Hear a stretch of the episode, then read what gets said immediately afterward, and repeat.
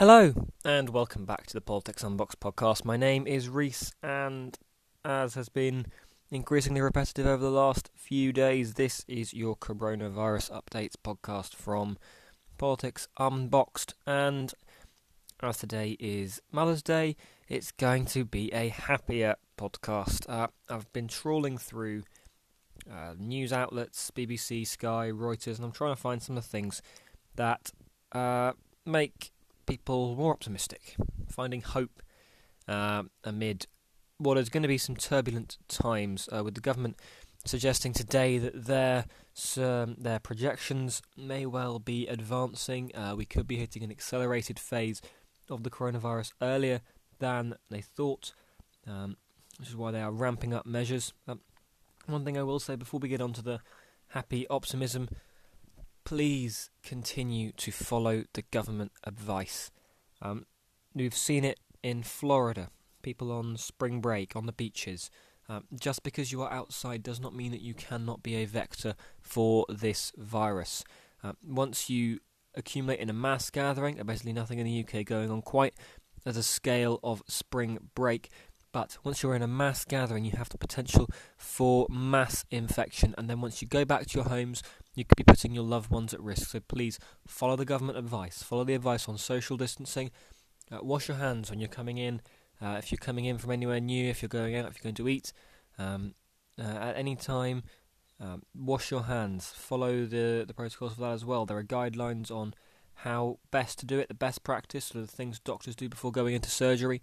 Um, and try and make it for the length of time that people would suggest. I think uh, Boris Johnson was going on about two verses of happy birthday. Do not take that lightly just because he's equating it to something that might seem funny. It is a very important thing that we can all do to minimise the risk of infection and transmission. Right then, with that um, little uh, warning or small rant over the um, over what's going on, time to have a look at some of the things that have been being uh, a cause for optimism, um, and we will start with pollution. Uh, a very big concern of governments over the last few years has been um, the pollution, carbon dioxide levels, fossil fuels being burnt, um, greenhouse gases released into the atmosphere. And one of the things that has happened as a result of the coronavirus, pollution has dropped. Countries have gone into lockdown and production has been grinding to a halt in certain places, and it has been good for the environment. China, where you would normally associate it with very high pollution levels, um, not too unaccustomed to seeing people in face masks daily, just because of the air quality in places in China, those uh, those levels of pollution have dropped significantly. Um, there's a graph that was put out by NASA, available on most news websites, that did show in January twenty twenty, on the twentieth of January, the nitrogen dioxide levels in China. There were some parts where it was uh, well well over five hundred micromoles per metre squared. Now that's just the density, um, and that's I'm not expecting people to understand how much that is. I don't understand what sort of uh, relation that is, but it's just to show that right now there are very few places in China over one hundred twenty-five micromoles per metre squared, so that's just decreased so, so much over just a month, because um, that image was taken on the twenty-fifth of February.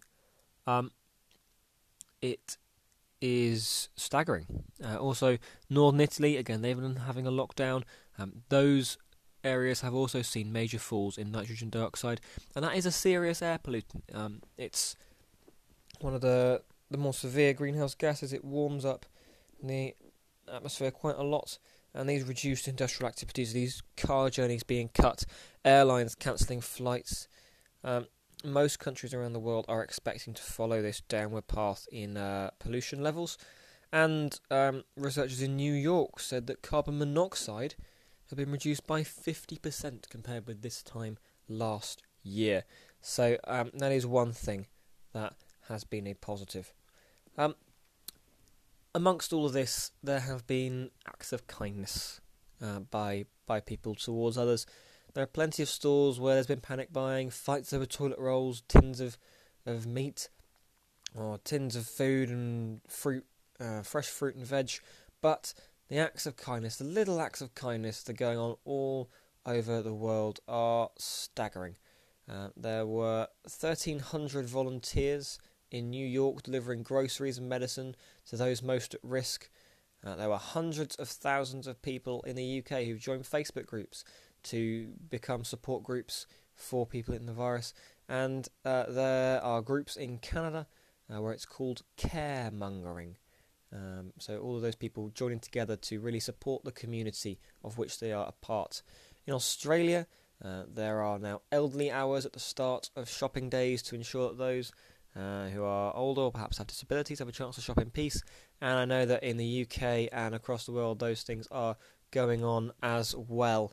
Uh, there's been money donated, recipes shared online, exercise ideas, um, all of those things really coming to the fore. And of course, people have been taking the time to perhaps teach the, the older community how to use their, their technology, because of course um, this social distancing doesn't have to mean isolation now. We're in this multimedia world, so using Skype, using um, iMessage or i uh, FaceTime or uh, Zoom, any one of the contacting apps.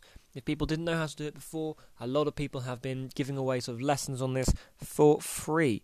Um, so that is one way of bringing people together. It's just those small acts of kindness that are really going a long way in this current situation. Uh, we are also displaying a united front, more united than ever. Um, it is a hectic time. It is often quite a, a troubling time right now, and it is quite easy to feel apart from each other. But the virus is affecting everyone, and all the people in every community are being brought closer together by this virus, even as they stay further apart. In Italy, people have been singing songs from their balconies around their um, uh, around their lockdown apartments.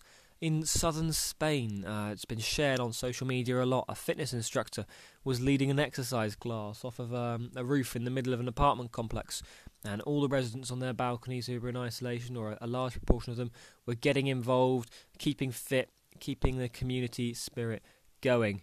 Um, phone calls, video calls, the numbers of those have surged. Uh, people have been using this opportunity to really reconnect with friends.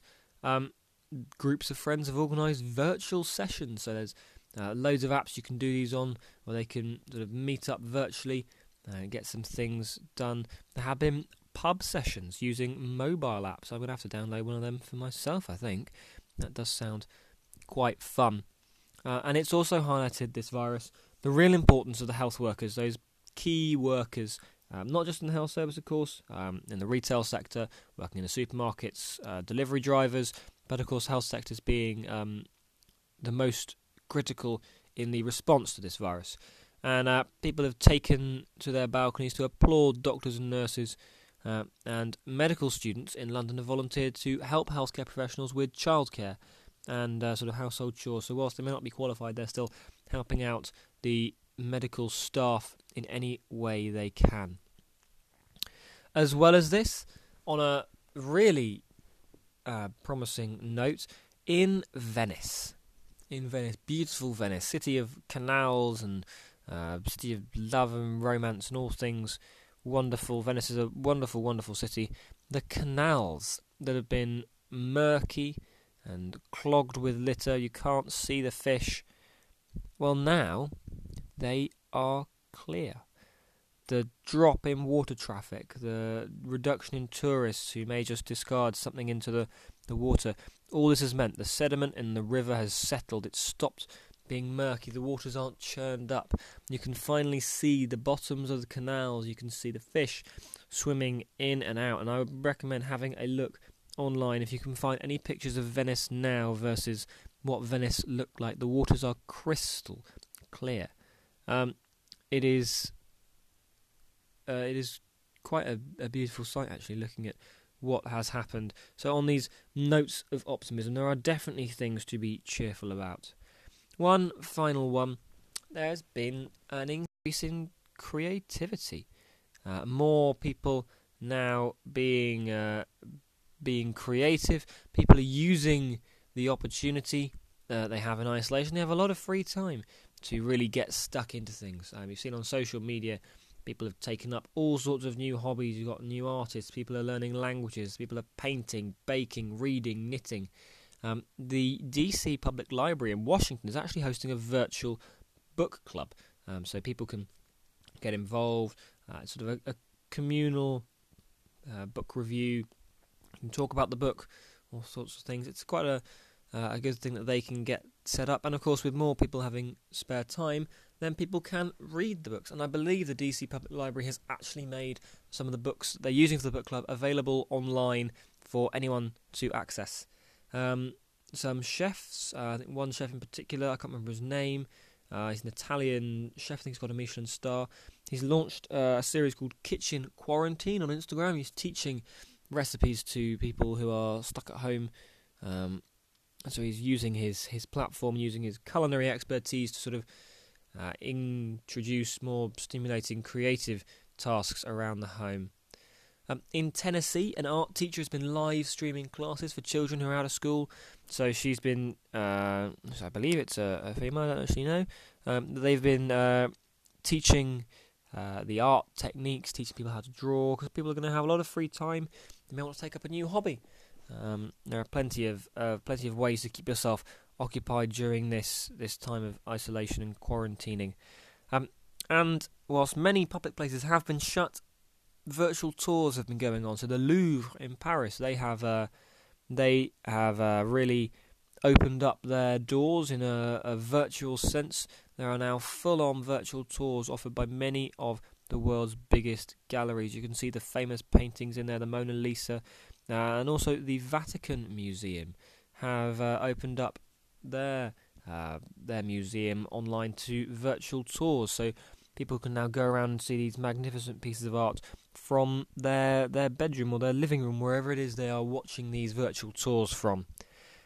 As well as this, uh, the Sydney Observatory. This is actually something I had a a quick look at when it was live. They were offering sort of um, a night sky observatory. So they were had a, a camera pointed up, and they were uh, sort of. Someone was pointing out some of the, the features there. You could watch and track the patterns of the stars, and there was some good information on the websites around that as well, uh, sort of sparking creativity and keeping people entertained and engaged.